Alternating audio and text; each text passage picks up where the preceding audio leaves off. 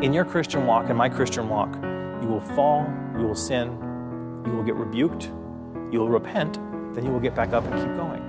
And you will see other people sin, get rebuked, get back up, and keep going. And that's the expected behavior of a Christian. That's what you should expect when a brother or a sister or a pastor or your spouse comes to you lovingly, humbly, having removed the plank, the plank from their own eye, but still showing up to help you with the speck in your eye. When that happens, it's assumed that you will repent. And that's what Paul is expecting. He's telling them, I'm assuming that you're going to hear everything I've said up to this point. I'm expecting that you will have no other view. That's the expectation Paul has for the Galatian church. All right, let's pray and then we'll get started here. Father God, Lord, thank you for this church and just the, the faithful members that come Sunday after Sunday. Lord, seeking to hear from you. Lord, I pray that you would remove any self or, or foolishness or, or misunderstanding from me, and that they would hear from you through your word today, Father. Please bless this church and Lord, give us an understanding of your word that we may pursue you uh, with the knowledge that you've given us through your word. Amen. All right. Well, it's nice to see everybody. Got a few people out. I know, Lewis's are uh, in Florida, so be praying for them. And um, the Roberts have some sick kids again because it's that time of decade that everybody's sick quite often, it seems. So be praying for the Roberts. And then uh, we heard from Tafik this week that uh, him and Michelle are going to be doing the shared custody every other weekend, and that's going to be starting soon. And when that does, on the off weekends, he'll be able to join us for fellowship. Uh, I guess our meeting time conflicts with his drop off time for the kids. Um, but beyond that, he, sh- he did say he would be able to fellowship with us again, which I'm actually pretty encouraged by. I miss that brother. Um, an interesting thing we have right now is the format of Chris, Kenzie, and myself trading off every three weeks. Is it can make it a little difficult um, to follow along um, in, with like a series. You know, it's it's been three weeks before you hear from Chris. Going to ask them three weeks again, and you might lose your place a little bit. And for myself today, um, it's been six weeks since I last spoke to any of you guys on Galatians. Last time I spoke, we, I was talking on fasting because it was the beginning of our year and our week of corporate fasting, which was a really big encouragement to everybody that mentioned it afterwards to me. Um, but I haven't spoke to anybody on Galatians since December 11th, which was 42 days ago. So um, if any of you are like me and it's easy to forget things when they're not right in front of you, my wife can attest that if something's not right in front of me or if it's more than a day removed, it tends to slip my mind. So I don't think it's beyond realistic expectations that you guys probably don't remember what I closed out chapter 4 with um, from the Galatians study. So, because of that, we're going to do a little review today of chapter 4 before we dive into chapter 5. Um, and something that I have found, not just in this format of being broken up in three week cycles, but in, in any church I've been in, and I was encouraged by pastors when I was newly saved, um, that you can do to kind of help fight this lengthy time between messages is in the week leading up to the Sunday, read and pray kind of over the text that you know the pastor is going to be going through, or you know the, the preacher is going to be going through. Sorry, Chris, my pastor. Okay. And, uh, and it's, it's pretty simple. You know if Kenzie's going to be preaching, it's going to be something, it's going to be in Hebrews, and you can find YouTube and maybe refresh yourself. If it's Chris, um, it's going to be Acts, and if it's me, it's going to be Galatians for the most part. So I, I, would definitely encourage you to do that. I don't say this as a condemnation. I don't do it perfectly. There are several Sundays where I've sat down and, and uh, Chris has opened up or Kenzie's opened up, and I've realized I didn't read ahead. I, I have to kind of pay extra attention, and it's, it's a little difficult to follow along because that, that the verses are not fresh in my mind and the context is not fresh in my mind. Um, so let's see here. So before I go into my Galatians, all right, so I'm going to give you a I'm going to give a brief little recap on Galatians 4. You don't need to turn there because I'm not going to go verse by verse. I'm just going to um, kind of give a little bit of what was said towards the end to kind of help us follow the continuity in from Galatians 4 to Galatians 5. And the reason is, although in your Bible, when you open up, it says Galatians 5, chap- or Galatians chapter 5, verse 1, Galatians is not a book cut into chapters. Galatians is one letter written to the church that was read in its entirety, and that's how it was received. So, continuity between chapters or from one pause to another is important because they didn't have to struggle with that when they were receiving the information. And I, I would encourage everybody, at least one time in the three weeks between Galatians messages, to read the entire book of Galatians. It takes about 25 minutes if you sit there and kind of read it yourself. I'm sure those that are faster readers can get it done quicker. It takes me about 25 minutes. Um, and it, it does give a, uh, a help in understanding and um, keeping on guard on whoever's teaching, because you want to make sure that, that you have a good handle on your Bible as well. so, Galatians 4, um, towards the end, Paul, bring, or, uh, Paul brings out the analogy of Abraham, saying that Abraham had two sons, one of the slave woman and one of the free woman. The sons of the slave woman, she's Hagar, and she was she was producing children under the law. And these, these uh, Judaizers that have snuck into the church and were trying to uh, promote circumcision, um, he's, he's saying like these are the people that are slaves because the, the child of promise that was born through the, the free wife, that's the new Jerusalem. That's the, the, the Jerusalem from above. That's the, and, and, the, and her children are free. Um, Paul doesn't let the Judaizers hold on to their physical lineage as their freedom. He's saying that this is a promise made and that, that the freedom is in, is in Christ. The freedom is in not being under the law, under the bondage of the law. And Paul talks to the Galatians as Christians, telling them that, that they, and he actually puts himself in the same camp as them. He says, We were not children of the slave woman, but we are children of the free woman. So, so with that tail end of Galatians 4, we're going to start, start in Galatians 5. And I'm going to read Galatians 5 like I usually do, but I'm going to warn you now, we're probably not finishing Galatians 5 today. Um, Galatians is starting to become far too concentrated for me to pull it out in one, in one chapter per hour on Sunday. So we're going to get maybe halfway through Galatians, and, and we'll see how far we can get today. Um, but Galatians 5, starting in verse 1, says, For freedom Christ has set us free. Stand firm, therefore, and do not submit again to a yoke of slavery. Look, I, Paul, say to you that if you accept circumcision, Christ will be of no advantage to you. I testify again to every man who accepts circumcision that he is obligated to keep the whole law. You are severed from Christ, you who would be justified by the law you have fallen away from grace. For through the Spirit, by faith, we ourselves eagerly, eagerly await the hope of righteousness. For in Christ Jesus, neither circumcision nor uncircumcision counts for anything, but only faith working through love. You were running well. Who hindered you from obeying the truth? This persuasion is not from him who calls you. A little leaven leavens the whole lump. I have confidence in the Lord that you will take no other view, and the one who is troubling you will bear, will bear the penalty, whoever he is. But if I, brothers, still preach circumcision, why am I still being persecuted? In that case, the offense of the cross has been removed. I wish those who unsettle you would emasculate themselves. For you were called to freedom, brothers.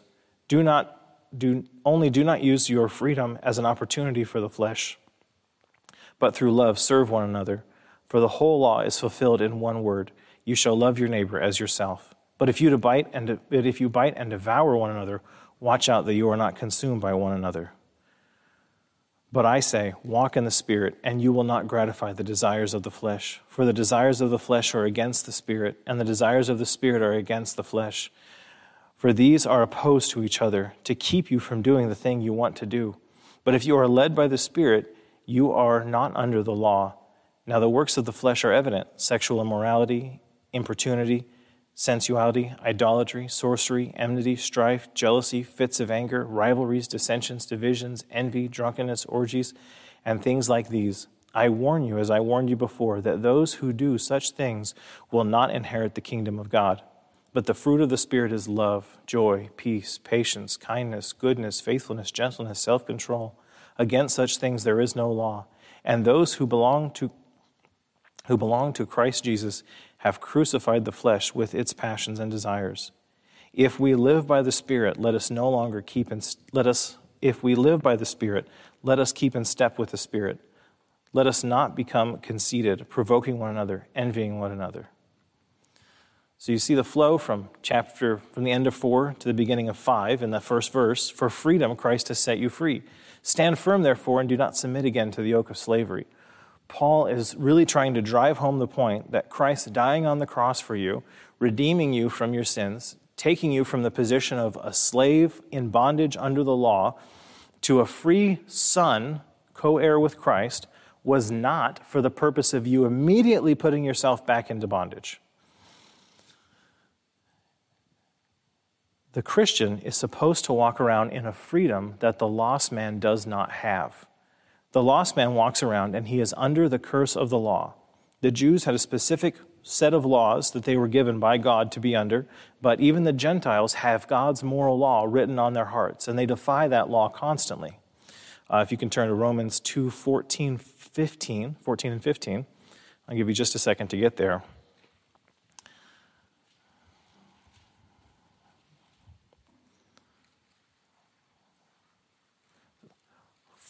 For when Gentiles who do not have the law, by nature, do what the law requires, they are a law to themselves, even though they do not have the law. They show that the works of the law is written, that the work of the law is written on their hearts, while their consciences also bear witness, and their conflicting thoughts accuse or even excuse them. By contrast to that, the Christian walks around free from the law as a master over him. The life of the Christian is no longer spent restraining our rebellious hearts, but is now freed to follow and pursue the desire of our righteous hearts. That is the desire to follow Christ and live holy live, and live holy lives with no restraint. There's a lot of misconception in this statement, and before I'm accused of antinomianism, uh, let me clarify that if, if anybody doesn't understand it. Antinomianism is a Greek term, anti meaning against, nomen, nomos or nomos is the law. So somebody's against the law. It's a heresy that was that is attributed to John Agricola. Agricola. Um, and let's see here. About 1535 is when he came up with it. John Agricola was friends with Martin Luther, but due to this heresy, Luther actually had to pen um, a response to John titled Against the Antinomians. Um, and it may sound good, their, their, their theology, their doctrine states that, uh, let's see here, that under the gospel dispensation, the moral law is of no use or obligation, but faith alone is necessary for salvation. Which sounds good in part, but it's the, the, the root of it can be seen in some of the quotes from John Agricola. He's quoted as saying, If you sin, be happy it should have no consequence. He also is quoted as saying, The Decalogue, which is the Ten Commandments, belong in the courthouse, not the pulpit. To the gallows be with Moses. This is not a, a believer saying, I'm not under the law. This is somebody saying, Well, I'm saved, so I can do whatever I want. And in church history, men have had to deal with this heresy and, and put it down. Uh, J.C. Ryle is quoted as saying um, about the antinomian they are people who boast of having an interest in Christ, a saving interest in Christ, and say that they are pardoned and forgiven, while at the same time they live willful sin, they live in willful sin and open breach of God's commandments. I dare say that such people are miserably deceived. This lawless Christian, and I put Christian in quotations, is not what Paul is talking about. Paul is not saying that now that you're free from the law, you have freedom to kind of sin and do whatever you want in a sinful way. He's saying you have a new heart, and the desires of your heart are to do follow Christ. Uh, Paul does explain this and clarify it a little bit in verse 13. We won't get there today, but that'll come soon. Um, I can give you a bit of a human example. It's not perfect, but when I was, so I have a younger brother, and I have to say younger because he's not little at all. He's about three inches taller than me, and he makes me look small when I stand next to him. Um, but my younger brother, when I was about 12, which made him about eight, um, we were both lost children, and one of our favorite things was to find new and creative ways to offend, harass, and annoy each other. And I had to be under the law of my parents that said, do not hit your little brother, which I would constantly break and would constantly get punished for. But now, and like praise the Lord now that we're both walking with the Lord, I no longer need my parents to tell me, don't hit your little brother. And it's not because he's bigger than me.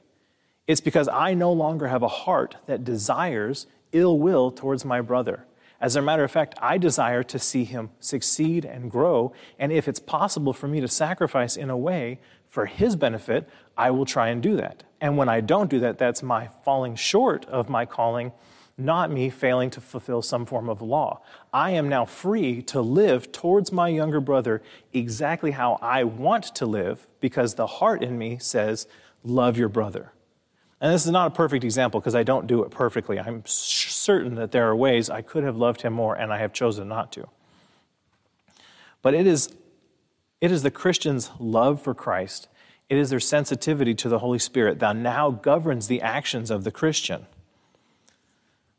Christ, Christians are not restrained by an outward force. We are now motivated by an inward desire, and the inward desire prompts is given us is given to us from our new heart that cries, Abba, Father. We desire to please God, and we are now free to move within those desires. Uh, continuing Galatians into Galatians 5, verse 2 through 4. Look, I, Paul, say to you that if you accept circumcision, Christ will be of no advantage to you. I testify again to every man who accepts circumcision that he is obligated to keep the whole law. You are severed from Christ, you who would be justified by the law. You have fallen away from grace. Paul is warning these Galatians that it's an either or with circumcision. You're either circumcised and severed from Christ, or you're abandoning circum- grace or any unity with God through circumcision, and you're putting your faith solely in Christ. And to constantly make sure that I'm not misunderstood, it's not just the physical act of circumcision that Paul's talking about in the Corpus Church, there was a dear brother who's actually a doctor. And I don't, early when I went to the church, the concept of circumcision came up, and I just asked him, like, is that still something to do today? And he's like, yeah, it's, there's a, several medical benefits for men, and it's not a bad thing. And, you know, he talked about how the eighth day uh, makes it you know, hurt less and heal faster, and, and he, he went kind of behind the science of it. And he, since then, he's gotten married and had some kids, and his boys were circumcised, and it's, it's not a big deal. Paul's not talking about the physical act. He actually specifies that in verse 6. What Paul is talking about is the belief that goes with the physical act. So, so the belief that if I do this, I will be accepted by God. If I do this, it will be me being obedient to God. Paul is saying, if you accept that, then you are now required to obey the entire law. You can't take a part of the law. The law is not a buffet where you walk around and pick the pieces you want. It's, it's everything or nothing. And he's saying, by doing that, if, if, you, if you decide to go under the law, not only are you required to be under it and submit yourself to it fully, but now Christ is of no value to you because you're seeking faith through something that was never designed to bring about righteousness. You're seeking righteousness through a means of works when the Bible says at the beginning, the first covenant with Abraham was, the righteous shall live by faith. And we know that that the law has its requirements, but it also has its, its totality. If you, if you look in Leviticus, you'll have to turn there, it's a short, short section, but Leviticus 26 14, when God is giving the law to Moses, and at the end he gives all of the blessings for following it, but after that he gives the, the punishment for not following it in verse 26 uh, 14. But if you will not listen to me and will not do all these commandments, and then he goes and listens to the punishment that comes from it. You have to do the entire law. If you do it, if, if you want to do the law, you're bound by all of it, every single piece. And Paul said the same thing at the beginning of Galatians in chapter 3. He says, For all who rely, chapter 3:10, for all who rely on the works of the law are under a curse. For it is written, Cursed be everyone who does not abide by all things written in the book of the law and do them. For them, for the Galatian church, the act of circumcision was actually severing them from Christ, not because it's a physical act that severs them, but because of the hope they put in it. Which shows you just how Satan will twist anything he can to try and deceive the people. This originally was given to God's people, this, this severing of a piece of themselves physically, to show that they were cut off from the world, to show that they were a peculiar people. Satan is now bringing it full circle and is now using it to trick the actual people of God and try and sever them from being joined to Christ. And bringing them away from grace. Galatians 5 5 through 6. For through the Spirit, by faith, we ourselves eagerly wait for the hope of righteousness. For in Christ Jesus, neither circumcision nor uncircumcision counts for anything, but only faith walking through love, working through love. Okay, this next section, it's going to sound like I've gone off the rails, but I promise I'm going to tie it back into verse 5. Um, our God, the God that we serve, is so much bigger and so much more powerful and so much more infinite than we understand at all. If we even understood a tenth of who he truly is and what he is truly capable of, we wouldn't doubt anymore. We, our, our, our lack of faith would be gone because of his ability to provide. His power is completely unlimited. Um, we are, and I'm not saying this because I am fulfilling it. The, the, I've said it before, but the, the, the problem with standing up here is I always seem like I'm the one who understands it better than everybody. But a lot of times it's during these moments of study I realize how far I fall from the mark. And trusting the Lord is definitely something I could be a lot more um, consistent with because He is infinitely capable and worth all of our trust.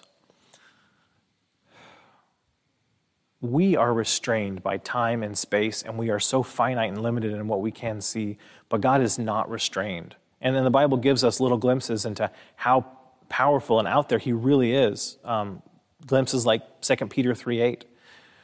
But we, sorry, but do not overlook this one fact, beloved, that the Lord, that to, with the Lord, one day is a thousand years, and a thousand years is one day. We are so temporary and finite and temporary as in we have a beginning, that even though God has said something, He's made us a promise, He's given us a declaration by His own word, and He's written it in stone. It's actually more permanent than stone, it's, it's by His own word. That it's hard for us to believe it, and we don't get to see it. Um, we're, we're, we're so limited. Um, turn, turn with me, if you will, to Ephesians 1 4 through 5. And I know all the Calvinists in the room already have this verse memorized. says,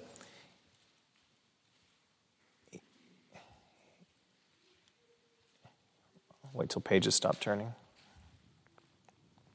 Even as he chose us in him before the foundation of the world, that we should be holy and blameless before him in love, he predestined us for adoption to himself as sons through Jesus Christ according to the purpose of his goodwill. Yes, we're elect, we're predestined. That's, that's a wonderful thing to dwell on. But today, dwell, I want to dwell on the before the foundation of the world part. Before anything happened, it, you know, I, I am, I would be called a, a young earth creationist. I believe, you know, the earth was created by God. I believe it's young. I don't know less than 15,000, more than 100. I, I don't have a de- detail, and I think that you can get in the weeds with a lot of these debates. But even if you're a young earth creationist or even an evolutionist, and I, I don't believe there are any evolutionists here, I'm just making an example, you actually both agree on one thing, and you agree that the earth has a beginning. There's a day when it started. But what it says in Ephesians is before the foundation of the world, before the foundation of the earth, before it was created, not only did God exist, but he was actively making decisions, making plans. He knows what's going to happen from the beginning to the end, and everything is in his hand, and it will play out exactly as he has chosen. So, how does all of this grandiose talk about God tie into verse 5? Um, is that we are counted as righteous before God. Faith in Christ is the, is the means that God counts us righteous. But we don't get to see that yet. We don't get to experience that. We get to experience glimpses of it. We get the indwelling Holy Spirit, the surety of God that He is with us.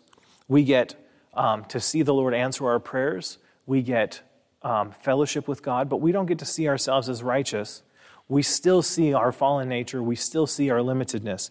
That is why we need faith for when that day comes. We need faith to know that we're righteous before God. We need faith to say, I am righteous before God, but you can't look at yourself because you won't see righteousness if you look at yourself. You have to say, with faith, because of what Christ did for me. And when you pray and you stand before the presence of God, you can't look at yourself again. You have to say, I can be here, I'm accepted because of what Christ did for me. And when you sin, because Christians do sin, you need faith to read Proverbs 24 16, for the righteous falls seven times and rises again. And then you need faith to say, that's talking about me. Because we don't get to see it yet. It isn't until we die that we are actually clothed in a righteousness that we can see.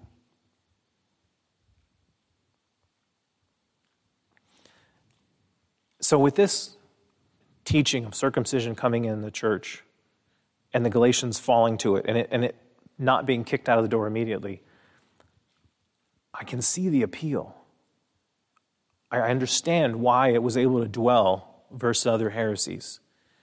It's demonic, undoubtedly the men that were bringing it in were doing exactly what Paul said they were doing. They were trying to avoid persecution by getting the, the Christians to kind of look like the Jews. Yeah, yeah, Christ is, yeah, yeah, we can believe in Christ. Uh, uh, you, you, can do things a little differently, but get circumcised, follow the law of Moses, and then there's no persecution. I can kind of see that because faith in what Christ did for you, when you still have to look at your own sinful flesh every day, is hard, but it's easy to have something to hold on to and say, I, I did this thing. I have, I have something I can look at.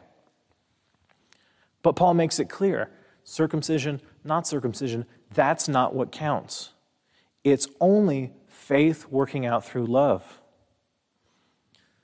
Well, how is faith worked out through love?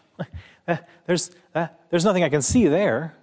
Well, well, to see how faith is worked out through love, I would, I would go to Christ's conversation with the lawyer in Luke 10, starting in verse 25. I'll give you a second to get there if you want to read along.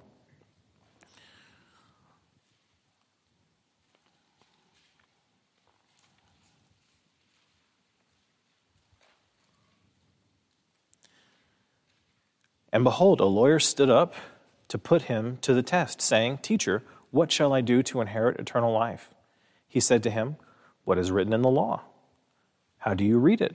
He answered, You shall love the Lord your God with all your heart, with all your soul, with all your strength, and with all your mind, and you shall love your neighbor as yourself. And he said to him, You have answered correctly. Do this and you will live. The Christian life is explained pretty simply love God, love your neighbor desire to actively seek and pursue what is best for others. Do nothing from selfish motivation, but seek to love others. A good example of this is evangelism. Evangelism is not a work that gets people closer to God. Evangelism is simply loving your neighbor. It would be easy for the men of the church or the, the men that evangelize to say, I would rather sleep in on Saturday, or go fishing, or play with my kids, or even just some quiet Bible reading time in my study would be beneficial and profitable. But what's the most loving thing I can do? Okay, what's the most loving thing I can do to God? Well, I love God.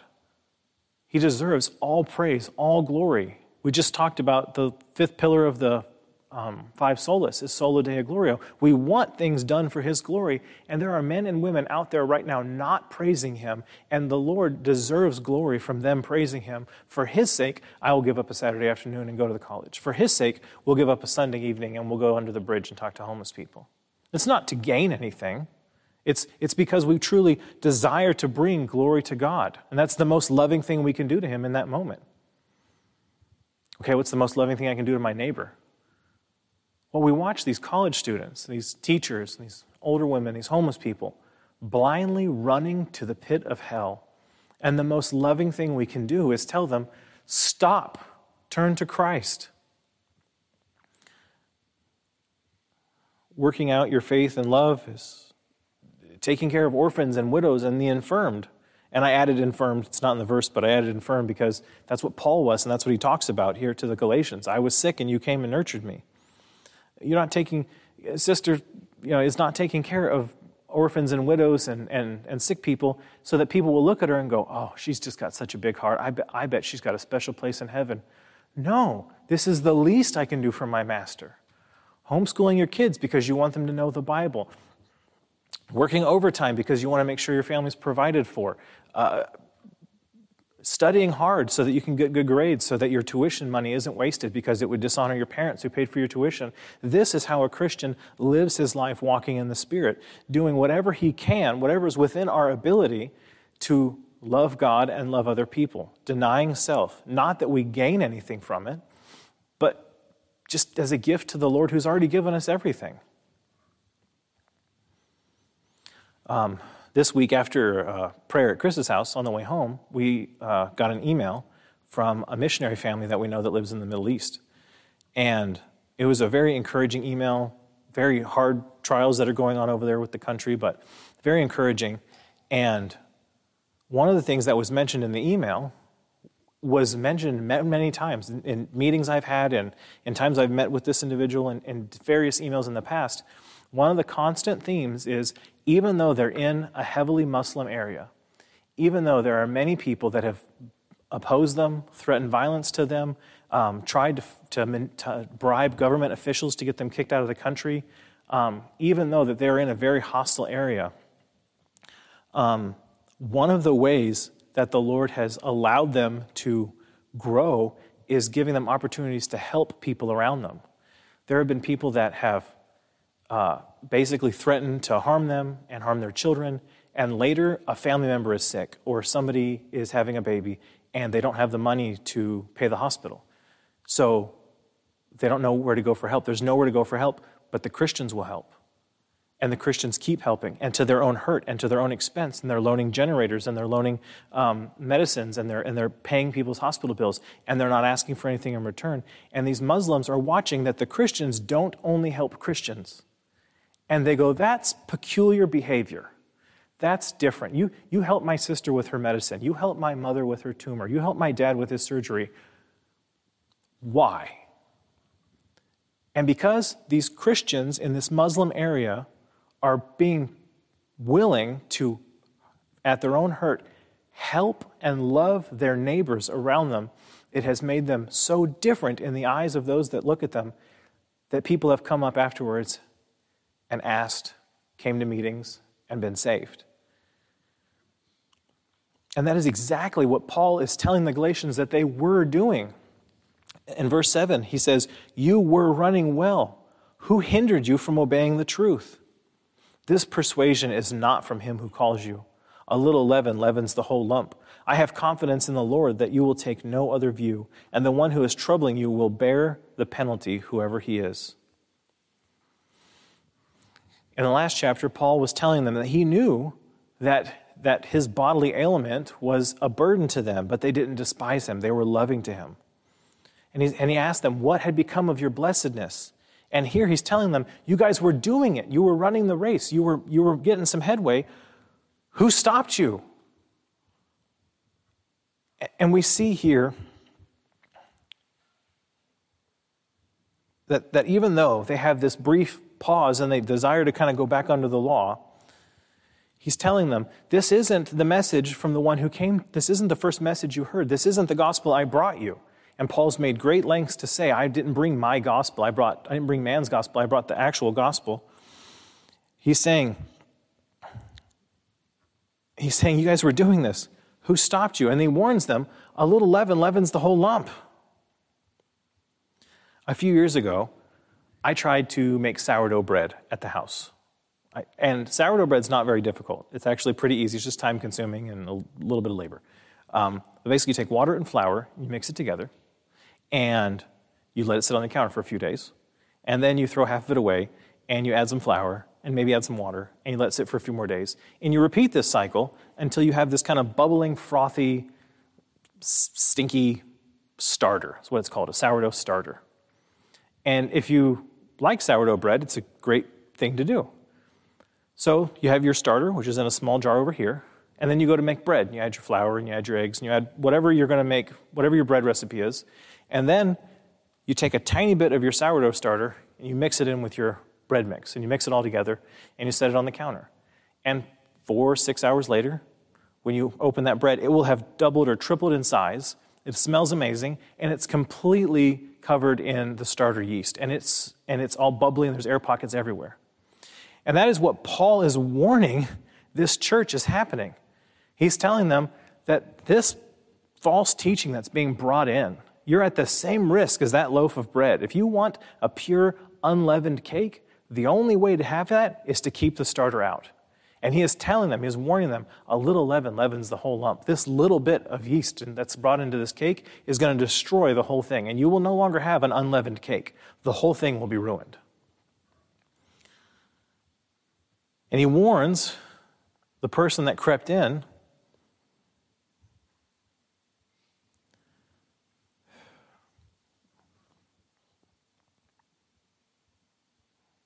And, and he warns them that the person that crept in is, is putting them at risk of being destroyed.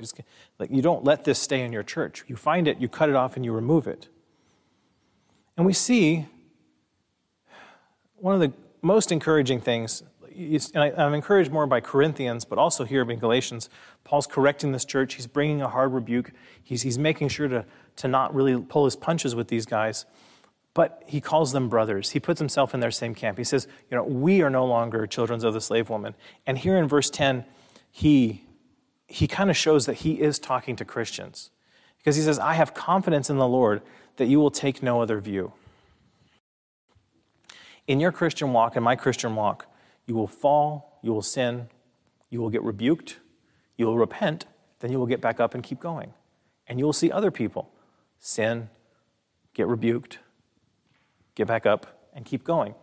And that's the expected behavior of a Christian. That's what you should expect when a brother or a sister or a pastor or your spouse comes to you lovingly, humbly, having removed the plank, the plank from their own eye, but still showing up to help you with the speck in your eye. When that happens, it's assumed that you will repent and that's what Paul is expecting. He's telling them, I'm assuming that you're going to hear everything I've said up to this point. I'm expecting that you will have no other view. That's the expectation Paul has for the Galatian church. But it's terrifying, a couple of verses, because he's also expecting that this heretic that brought in this false teaching will get, will get judged by the Lord for their heresy. He's expecting that the Lord will do to them what the Lord does to heretics. Verse 11 and 12. But if I, brothers, still preach circumcision, why am I still being persecuted? In that case, the offense of the cross has been removed. I wish those that unsettle you would emasculate themselves. Paul consistently reminds the Galatian church that the reason for those men bringing in circumcision is not because it's a new doctrine, is not because they actually believe that's the right way to get with God. It's simply because they want to make a show out of the Galatian church and they want to avoid persecution. Rejecting circumcision, standing in the face of the Jewish elders and leaders and saying, No, the laws of Moses, that has come to a close. It is now faith in Christ, is getting people killed, and these men are afraid of that. So they're running around trying to promote heresy in hopes to avoid persecution. And Paul is wanting the Galatian church to not only run away from that, but he wants them to know why it's even being brought up so that it can't be debated or argued. And Paul continues using harsh language towards people that bring heresy in. He says, I wish that those who unsettle you would emasculate themselves. That's how it reads in the ESV, that's how it reads in the NIV. The King James says he wishes they would cut them they were cut off. The NASB actually goes a step further and says he wishes they would mutilate themselves. The Greek word that we're working with here for cut off, mutilate, emasculate is opokopoto. Opokopoto. And I'm sure there's a better way to pronounce that. But it does, in fact, mean to cut off, to mutilate, physical harm. But it also has a little bit of irony built into it. It has a kind of a double entendre meaning. Where Paul says this verse, he's not just making some rash, angry phrase. This isn't Paul losing his temper. This isn't Paul just spouting off that he wishes his enemies would be hurt. Remember, in the next book of your Bible in Ephesians 6:12, it's Paul who says, "For we do not wrestle against flesh and blood, but against the rulers, against the authorities, against the cosmic powers over this present darkness, against the spiritual forces of the evil of the of evil in the heavenly places." What Paul is saying is actually much more intense and much scarier than just physical harm wished on somebody. Paul is saying that these men have crept into the church and they're trying to tell you that if you would just cut yourself if you would just mutilate yourself, then you would be accepted by God. And Paul is saying, Well, I wish they would cut themselves. Well, I wish they would mutilate themselves and be severed from God, like, like cut off from God. This is the same language he used at the first chapter in Galatians, in chapter 1, verse 9. As we have said before, so I say again if anyone is preaching to you a gospel contrary to the one you received, let them be accursed. And if you can remember, when I went over accursed, it means to be cut off from God. Paul is saying these men have brought in heresy. They're, they're trying to harm the church. And I want, yeah, oh, you want us to cut ourselves? Well, cut yourself and get out of here. Cut yourself and be cut off. And this is not a mean thing by Paul. This is the most loving response Paul can do because he's loving God and he's loving the people of God. Um, and Paul does say to deal harshly with people like this. In Titus 3, verses 10 and 11, Paul tells Titus, As far as a person who stirs up division, after warning him once and then twice, have nothing more to do with him, knowing that such a person is warped and sinful, he is self condemned. Yes, we are supposed to evangelize the lost. We are supposed to go and seek out wicked, evil people and present them with the gospel but the church, the members of the church, are supposed to be pure and holy. This is supposed to be a place where truth is preached and lie is rejected. And that should be guarded fiercely. And Paul says if somebody comes in and they're being divisive, if somebody comes in and they're stirring up division, if somebody comes in and they are uh, and they won't listen to rebuke when they're told, hey, stop preaching that, kick them out immediately. The Bible does not say it goes well for people like that. In Luke 17, and he said to his disciples, Temptations to sin are sure to come, but woe to the one to whom they come. It would be better for him if a millstone were hung around his neck and were cast and he were cast into the sea than he should cause one of these little ones to sin. The Lord does not deal kindly or generously to those who intentionally and maliciously seek sneak into his church and try and bring his people down by tempting them to sin. He does forgive people like that when they repent. But people that hold on to that, it shouldn't be taken lightly by members of the church. It shouldn't be taken lightly by the overseers of the church. False doctrine should be snuffed out immediately. Any doctrine that comes against Christ alone for salvation, or, or exactly what the Bible teaches, should be dealt with harshly and swiftly. Because the only response to being told you're in error in, in, theology and you're in error in causing people to sin is repentance. And the Lord does grant repentance for people like that. I would imagine it surprised many people when Jesus braided a whip out of cords and ran into the temple and started beating people until they left because his father demands a holy house. How much more does he demand a holy bride? I imagine that if heresy should knock at the door of this church, you're going to see a very different side of Chris Kenzie and myself because we are dead serious on keeping Scripture as pure as possible. And when we're in error, we would want to repent of it because we want only what the Lord brings. And I'm convinced it's been debated on whether or not Paul was being mean when he said what he said, but I'm, I'm convinced that Paul was being as loving as possible because he loves God too much to allow heresy to go on, and he loves his neighbor too much to allow them to be deceived. So uh, Lord willing, next, next time we'll finish chapter 5. Let's pray. Father God, you do desire a holy church. You do desire a people set apart for you. Lord, I pray that you would bless this church, that we would stand firm for you, that we would reject heresy, that we would seek truth, and that you would keep the teachers of this church from error, Lord.